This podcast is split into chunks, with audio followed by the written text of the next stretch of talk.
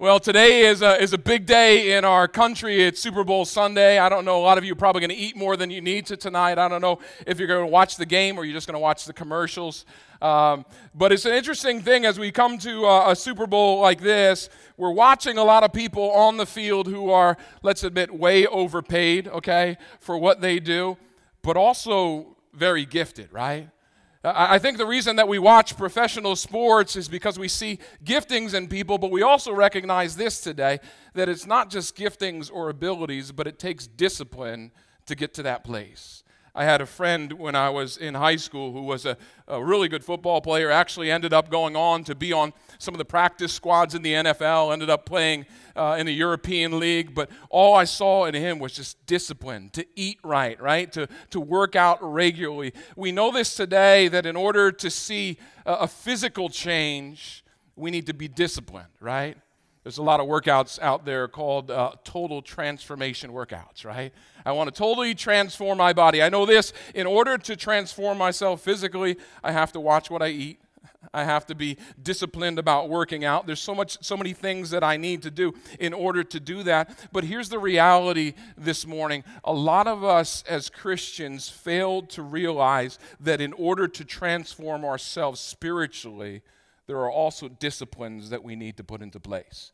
And so we've been in the midst of a series on the spiritual disciplines, and we said from the very beginning that the purpose of these disciplines is a total transformation of the self.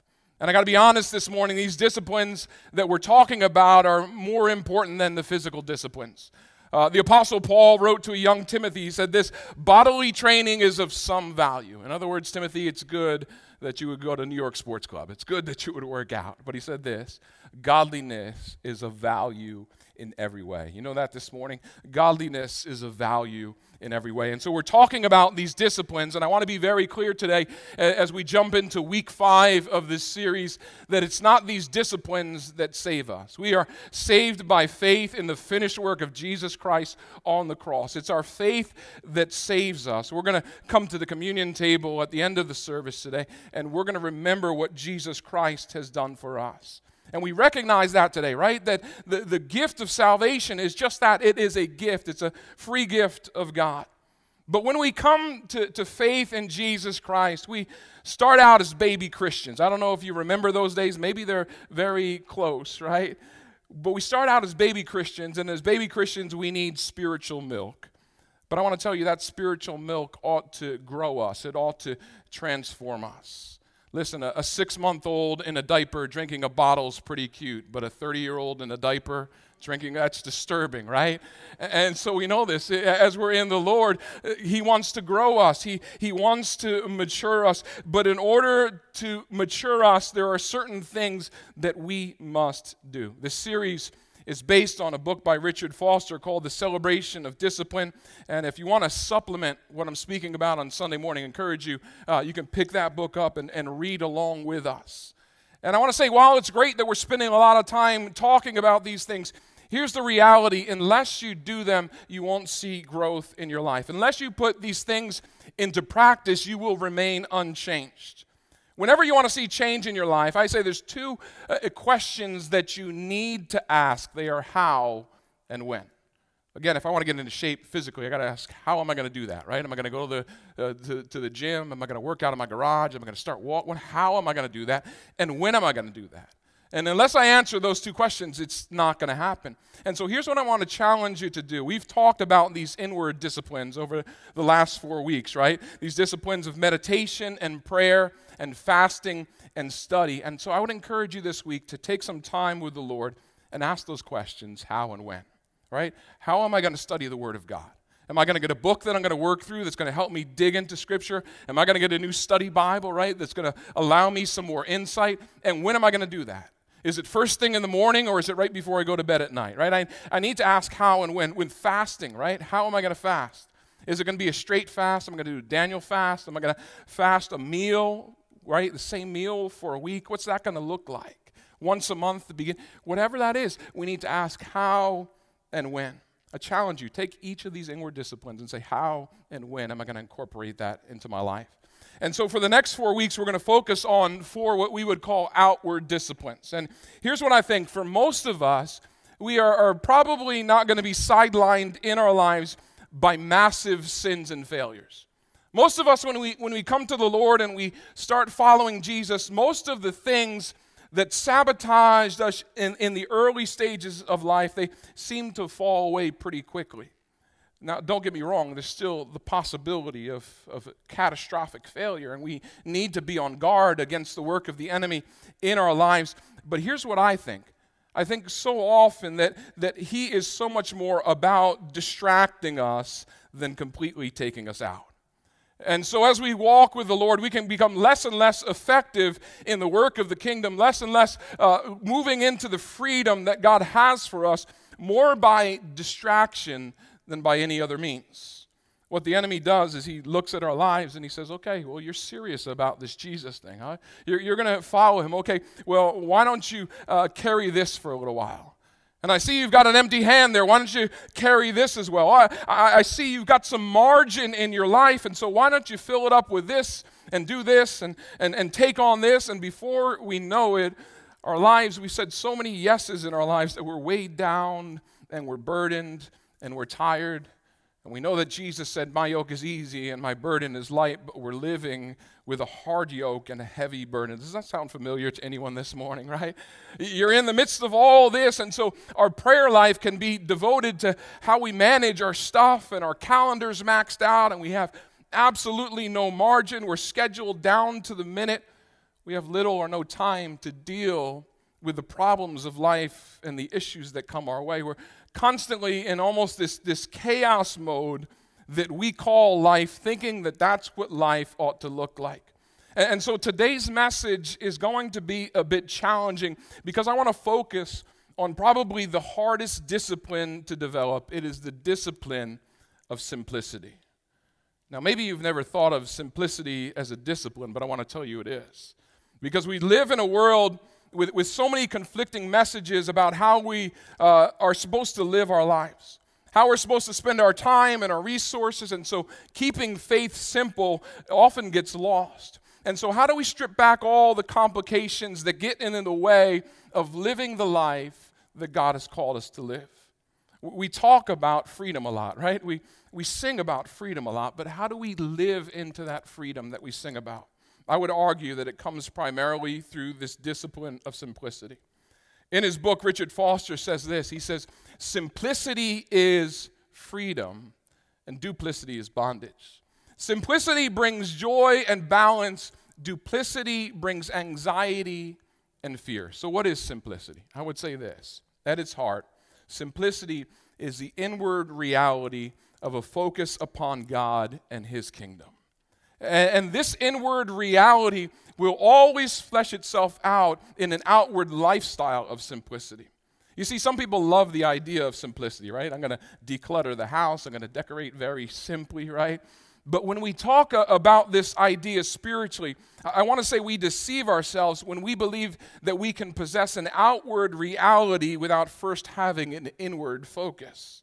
And the reason that the spiritual discipline of simplicity is so difficult for us, and we're going to wrestle with that some this morning, but the reason it's challenging is because it is completely countercultural to what is happening in our country, right? You would think, man, simplicity ought to be simple, right? Simplicity ought to come easy, and, and the reality is, simplicity requires an intentional effort to learn how to live simply. Simplicity starts in our hearts and it grows by the Holy Spirit into every area of our lives. And it needs to be built around the spiritual discipline that Pastor Sal talked about last week, which is a life of prayer.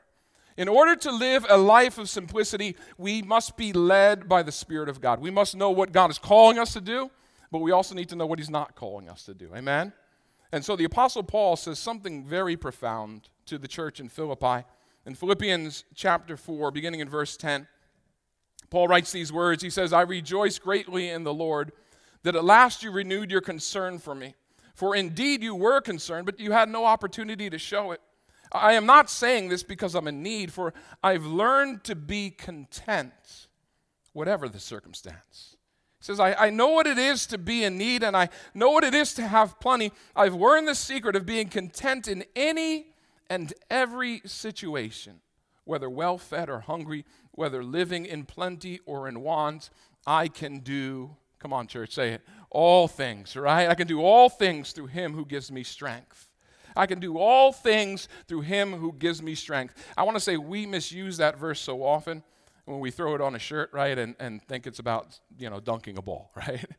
about doing something athletically. Paul says, I can do all things, but what is the most difficult thing to do? It's, it's a thing Paul's referring to here. It's being content, it's being grateful right? Regardless of my situation. It's being content whatever situation we find ourselves in. There is contentment and joy in Paul's heart, and it's something we all desire. And yet the world would tell us the way of contentment is by getting more stuff. Listen, gifts are good, they're fine, but joy doesn't come from stuff. And so the life of simplicity is a life that's focused on what is truly important. Paul is actually living out before the Philippians what Jesus taught in Matthew chapter 6. If you have your Bibles, why don't you turn there? We're going to spend some time in Matthew chapter 6. Matthew chapter 6, beginning there in verse 19. This was a, a verse I learned. I remember when I was going to Cornerstone here, and it stuck with me through the years. Verse 19 of Matthew chapter 6 says, Jesus says, Do not lay up for yourself treasures on earth where moth and rust destroy and where thieves break in and steal, but lay up for yourself treasures in heaven where moth and rust do not destroy and where thieves do not break in and steal. For where your treasure is, there your heart will be also. Here's the truth today your heart will always follow your treasure. Your heart will always follow your treasure. You don't believe me? Just go and buy some stock this week in a company you never cared about, and all of a sudden you'll care about it, right? All of a sudden, everybody cared about GameStop. They didn't care, right? Before that, all of a sudden, there's all this focus on it. Why? Because my money's there, and so my heart follows my money. Where your treasure is, there your heart will be also. Take that same principle and apply it to the kingdom of God. If you want your heart to be about the kingdom of God, put your treasure there, put, put your time there, put your resources there, and I guarantee you, your heart will follow. People say, I don't know, Pastor, my heart's just not in it. Put your treasure there, put your time there, put your resources there. Your heart will follow. Verse 22 The eye is the lamp of the body. So if your eye is healthy, your whole body will be full of light. But if your eye is bad, your whole body will be full of darkness. If then the light in you is darkness, how great the darkness. Now, healthy here and unhealthy very simply means this if both of your eyes are looking at the same thing, you're healthy. Right? If both of your eyes are focused on the, the same thing, then light comes in and you see very clearly. But if one eye is looking at one thing and the other eye is looking at another, the end result will be darkness internally. Now, look at how he fleshes this out in the next verses. He says, No one can serve two masters. For either he will hate the one and love the other, or he will be devoted to the one and despise the other. You cannot serve, listen to this, you cannot serve God and money. Now, the word here, money, is really a placeholder for something much more profound than just the dollars and cents that are in your wallet or in your bank account. It is actually the word mammon. And it is the only alternative God that Jesus calls out that you have to be very responsible with. And so he's saying if you're looking in two different directions at the same time, if you're looking at God and, and mammon and you're giving both of them equal focus in your life, then what is inside is darkness, and how great the darkness because you think it's not dark, right? I'm fine. You think you're managing well, and as things begin to drift, your life fills with an unmanageable amount of duplicity, not simplicity, that begins to split you down the middle. You struggle to be in two places at once. How horrible is that, right? And so, what's the solution to this? I want to tell you it's a life of focus and it's a life of simplicity. Look at what Jesus goes on to say. He says, Therefore, Therefore, in other words, because of this, because of what a life of duplicity leads to, he says, I tell you, do not be anxious. Don't worry about your life, what you will eat or what you will drink, nor about your body, what you will put on. Is not life more than food and the body more than clothing? Look at the birds of the air. They neither sow nor reap nor gather into barns, and yet your heavenly Father feeds them. Are you not of more value than they? And which of you, by being anxious, can add a single hour to his span of life? And, and why are you anxious about clothing? I mean, consider the lilies of the field, how they grow. They neither toil nor spin. And yet I tell you, even Solomon in all of his glory was not arrayed like one of these. But if God so clothes the grass of the field, which today is alive and tomorrow is thrown into the, into the oven, will he not much more clothe you, O you of little faith?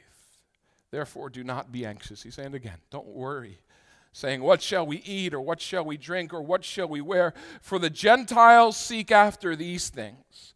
And your heavenly Father knows that you need them all. But seek first the kingdom of God and his righteousness, and all these things will be added to you. Jesus is saying this you get a simple, single focus. And, and what is the outcome uh, of a life like that? It's the life of Paul, where he says, I've learned to be content in all circumstances. Now, understand what, what neither Paul or Jesus is saying in the scriptures. They're not saying, I want you to learn to live on nothing. They're not saying you, you can never have anything nice in your life. They're not saying you can never enjoy anything. No, the point that they're trying to make is don't obsess over things and don't worry about stuff. Too often things dominate our thoughts and they complicate our lives, don't they?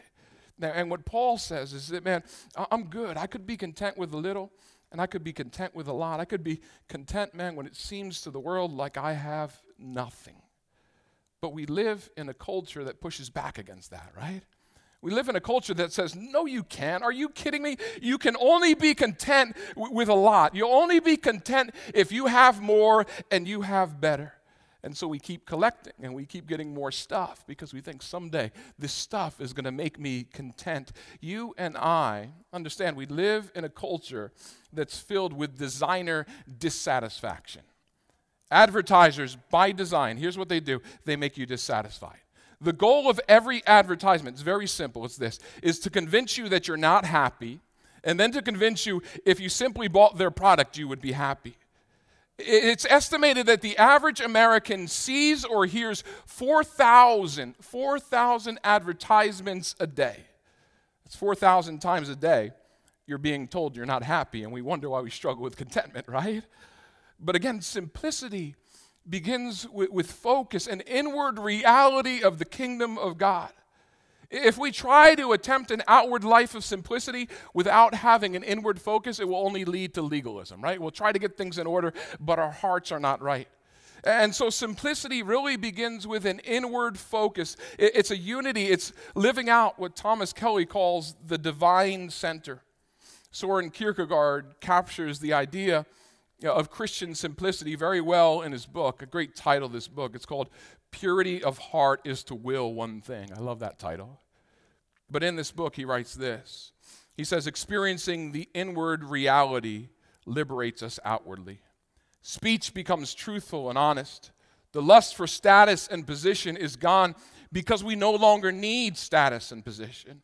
We cease from showy extravagance, not on the ground of being unable to afford it, but on the grounds of principle. Our goods become available to others. We join in the experience that Richard E. Byrd, after months alone in the barren Arctic, recorded in his journal. He wrote this I am learning that a man can live profoundly without masses of things. I'm learning that a, that a man can live profoundly without masses of things. I would argue today that man can only live profoundly without masses of things. And so, in order to live out this spiritual discipline of simplicity, we need to push back on the culture of our day. And can I just say, Christianity has always been counterculture, right? Our, our, culture today really lacks both the inward reality and the outward lifestyle of simplicity. Because we live in this modern world and its fractured and, and fragmented state, so often we're stuck in this maze of competing ideas. And if we're honest, we realize it. And so, in one moment, man, we're making decisions according to the Word of God. We're, we're doing the right thing, right? And the next moment, we make a decision out of fear of what others might think about us. And, and, so we don't always have this unity of focus around which our life is oriented because the culture that we live in lacks a divine center. And yet, at the same time, this culture has a need for security. And so, what we see is this insane attachment to things. And so, if we step back for a moment and we allow the weight of a passage like Matthew chapter 6, right, to, to press on us for just a bit, we begin to understand that the lust for things, the lust for affluence in our society is really insanity. It's insanity because it's lost touch with reality. And so when we fall into this way of thinking, we, we, desire things that we don't need and we don't enjoy, right? It's been said that the uh, American way is to buy things we don't need with money we don't have to impress people we don't like, right? Right? And, and so we feel ashamed when our clothes start to wear out or our cars start to wear out, right? I got to get a new one because what are people going to think? And it's time, I believe, for us, church, to realize, to wake up to the fact that conformity to a sick society is to be sick ourselves. In order to move towards simplicity, we need to understand how unbalanced our culture has become. Society is full of covetousness and calls it ambition.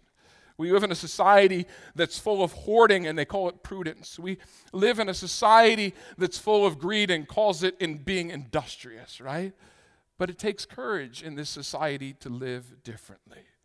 We should take exception, church, to a, a, culture that defines people by how much they can produce and by how much they earn. And so the spiritual discipline of simplicity, I, I believe it can be recaptured in our lives. The, the discipline could also be called the discipline of enough, right? It's the spiritual discipline Uh, of more no's than yeses. It's a spiritual discipline uh, of not speaking even when you have something to say. It's a discipline of emptying a closet rather than filling it up. It's a spiritual discipline that says, no, you only get to have one God. You don't get to have multiple gods in your life. It's the spiritual discipline, I want to tell you, that is a submission to calm. John of the Cross, you may be familiar with him. He wrote the poem, The Dark Night of the Soul. But he suggested this that the mature spiritual life consists of three things. Write these down. Three things. The mature uh, spiritual life consists of three things gentleness, tranquility, and great strength. Gentleness, tranquility, and great strength. Understand it is it's the spiritual beginner who's running around like a chicken with their head cut off, right? Doing all kinds of things in Jesus' name that Jesus hasn't asked you to do. And here's what Jesus is teaching me, okay? Yes, I'm still learning. He's, he's teaching me this. He's teaching me there will always be enough time and enough resources. There will always be enough energy to do everything that Jesus is asking me to do. Do you know that this morning? There, there will always be enough time and enough resources. There will always be enough energy to do everything that God is asking you to do. There will, however, not be enough time and resources and energy to do everything Jesus is asking you to do and everything everyone else wants you to do and everything that you want to do, right? And so, if you find yourself at the edge of your energy and your resources and your time, you might want to start by getting still before the Lord and simply asking, Jesus, what am I doing that you're not asking me to do, right? What am I doing that you're not asking me to do? What am I doing that I'm asking you to bless, but you have no intention of blessing it because it's not something you want me to be doing in the first place?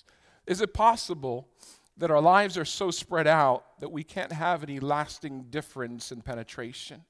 That, that we cannot live profoundly because we're too busy living broadly? Is it possible that we're counting on our lives to provide something for us that we're supposed to be providing for our lives? Are we looking to our jobs and our relationships for meaning or value that's not where value comes from. Understand this this morning. You bring value to your life, your life doesn't bring value to you. Like if you feel like your job is meaningless this morning, can I just say it's not your job's fault. You bring meaning to your job, not your job to you. Your job can never provide meaning. It's a blessing if it adds meaning that's already there, but for many of us, we're counting on our lives to do something for us that we are supposed to do for them.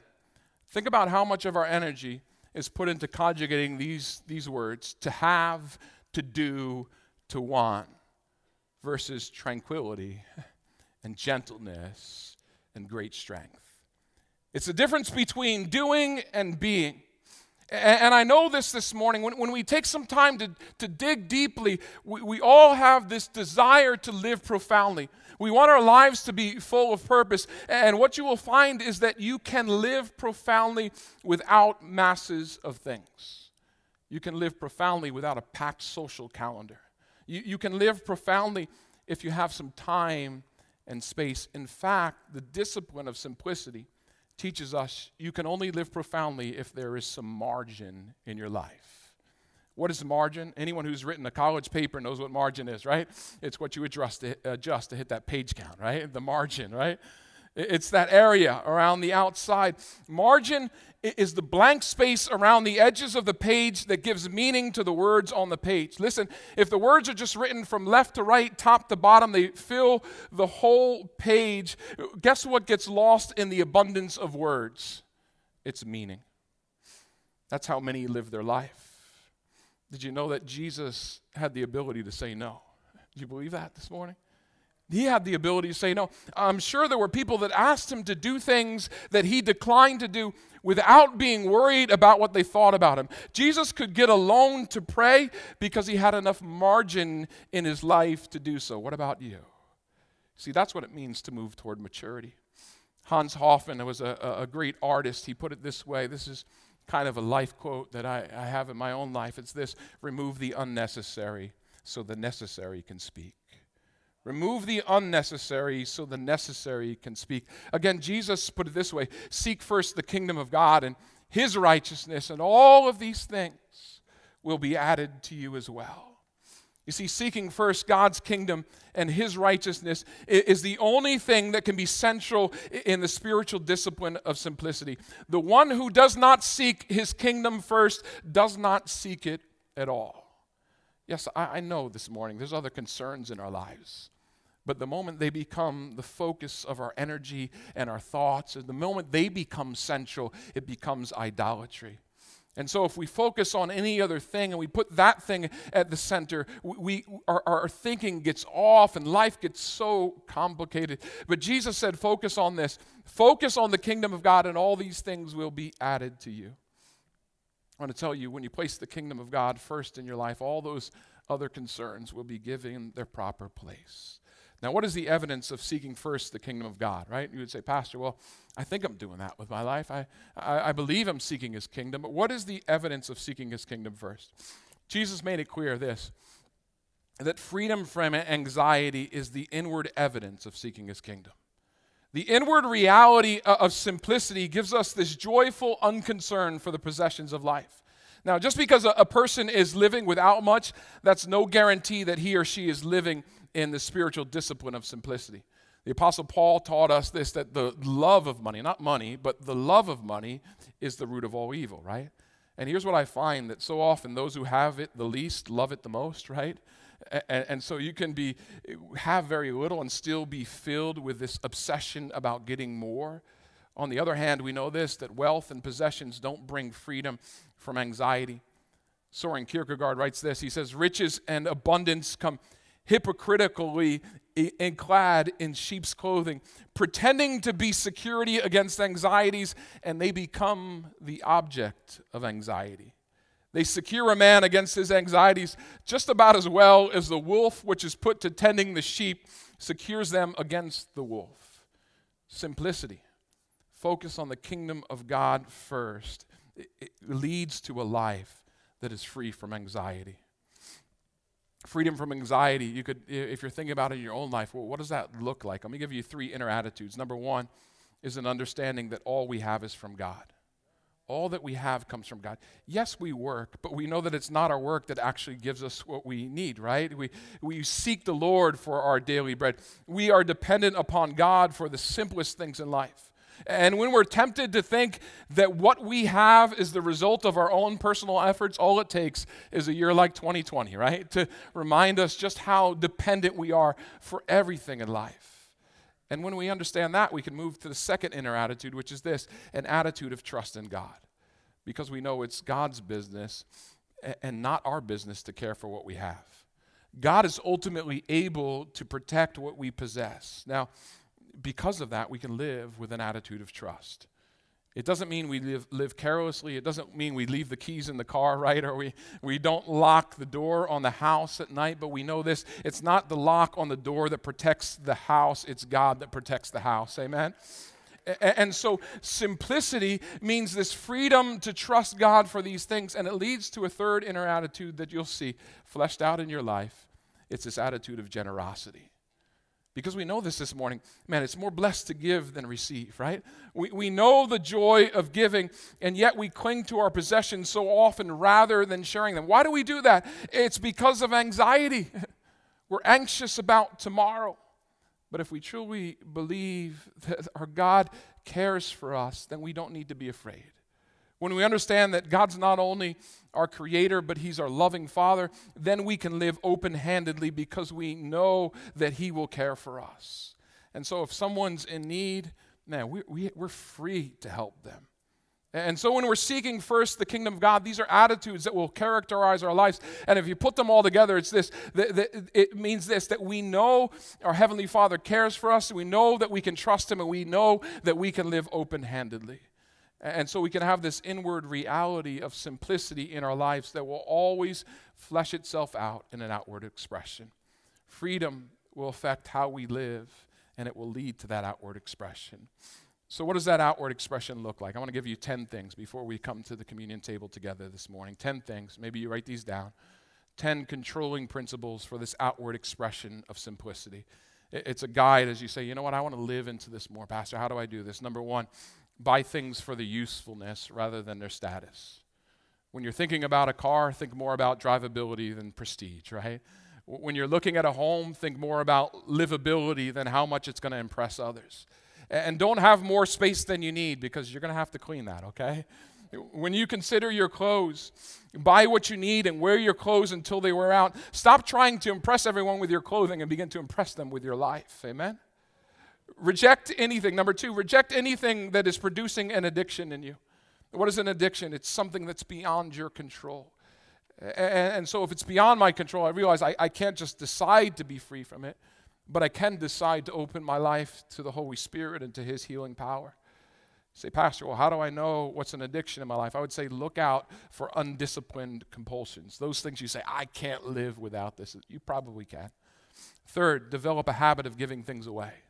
Develop a habit of giving things away. And don't just give away the things that you don't like or you don't need anymore. If you find yourself attracted to a certain possession, consider giving it to someone who needs it. Wow, that's radical, Pastor. Give things away. The opposite of accumulation is decumulation, right?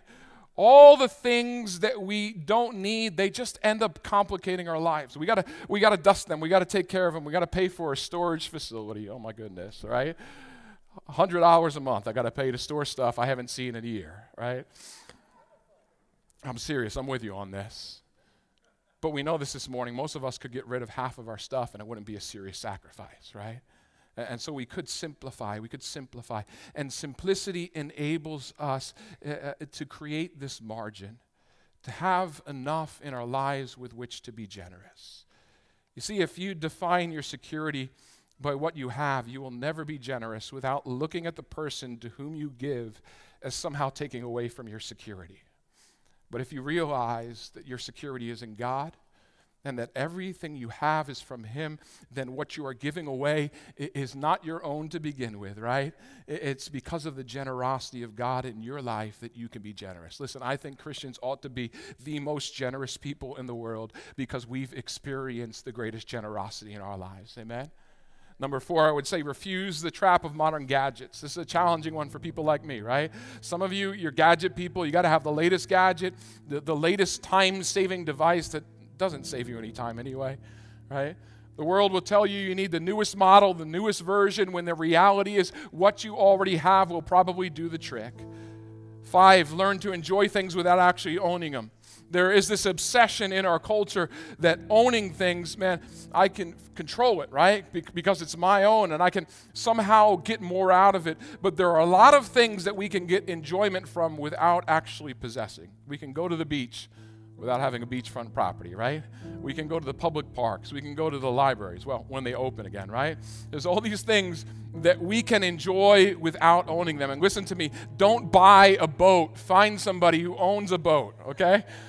Let them have the headache and, and you just get to enjoy it, right? Simplicity, amen? Number six, develop a deeper appreciation for creation. We say it this way stop and smell the roses. We, we need to discover again that the earth is the Lord's and everything in it. Number seven, Dave Ramsey would love this one uh, avoid buy now and pay later thinking. If we're going to live a life of simplicity, church, we need to use caution before taking on debt. Ten commandments, right? One of them is do not covet. Do not covet. What does that mean? It means don't define your being by wanting. Don't let what your neighbor has inform your shopping list, right? Don't let what you're told you must have define what you need. Wanting is not the best way toward being. See, if you can't not covet, you're soon going to find out that your closet is full of things that everyone else thinks you need, but you personally have no need for, right? And then you'll have a yard sale, or you'll find a creative place to store it in the attic, right? But simplicity is the discipline of what is needed. Simplicity is the discipline of what is needed. Eight, number eight, I would say this obey Jesus' instruction about plain speech. Matthew chapter 5, verse 37. Basically, he says, Let your yes be yes and your no be no. Church, we got to be okay with saying no. Again, Jesus didn't need everyone's approval because he had the Father's approval that enabled him to say no. And those no's actually enabled him to do what he said yes to. Many of us, we've said yes to so many things that if the checks got cashed on all those yeses on the same day, right, they would bounce. If you say you're going to do something, do it, but make honesty and integrity a characteristic of your speech. Number nine, reject anything that breeds the oppression of others. We are uh, part of supporting a ministry called Love 146, and we recognize that even today there's slavery in our world. A lot of it is sex trafficking that goes on. But, but a great majority of that slavery is used to produce goods. And so we need to think about it, right? How is my lifestyle and the things that I buy, is it causing the oppression of others? If, if it is, I can move away from that thing. I can do without that thing. Number 10, this is the last one. Shun anything that distracts you from seeking first the kingdom of God. Church, we have to be honest with ourselves that it's easy to lose our focus when we're going after good things. Even when we're going after blessings like jobs or family or friends, right? Security it can too quickly become the center. Scripture tells us of a rich young ruler that comes to Jesus, and this uh, young man's problem was that his hands were too full of his own stuff to follow Jesus. How sad, right? He had too much in his hands, and so he could not receive the kingdom of God like a child that he so desperately wanted and needed. But understand, he wanted the kingdom as an add on to an already meaningful life. And Jesus' solution was simple. He said, Go and sell all that you have. Get rid of, of all your stuff, and then you'll have the capacity to follow me. Understand, it wasn't in the getting rid of the stuff that the kingdom of God would come. No, his hands were full of stuff that he had to get rid of so that his hands would be empty enough to receive the kingdom of God like a child. Would you stand with me this morning? I wonder as we come to the communion table I'm wondering today if any of us would fit into that category. That if we looked at our lives, we could honestly say, man, my, my life is so full of stuff that I, I, I can't really live into and receive the kingdom of God like a child. I'm, I'm distracted. I'm disintegrated. I'm, my life is so full of complexity and all these things that rule me. But today, if, if you want freedom, I want to tell you it's living profoundly with less And so we keep having to go back and focusing on the kingdom of God, keeping Jesus at the center of our life. That's why we're going to come to the communion table this morning. That's why we're going to remember what Jesus has done for us. We want to focus on Him and make Him the center of our lives. And so before we receive the bread, before we receive the cup, we're going to worship the Lord, but just take a moment to focus in on Him. Take a moment, even right now, to say, God, what are the things that I'm doing that you haven't asked me to do? What are the things in, in my life that I'm asking you to bless, but you have no intention of blessing because, Lord, they're not what you want me to be doing? Lord, help me to focus in on you and put you as the very center of my life as we worship, as we prepare to receive the elements. Let that be your prayer this morning.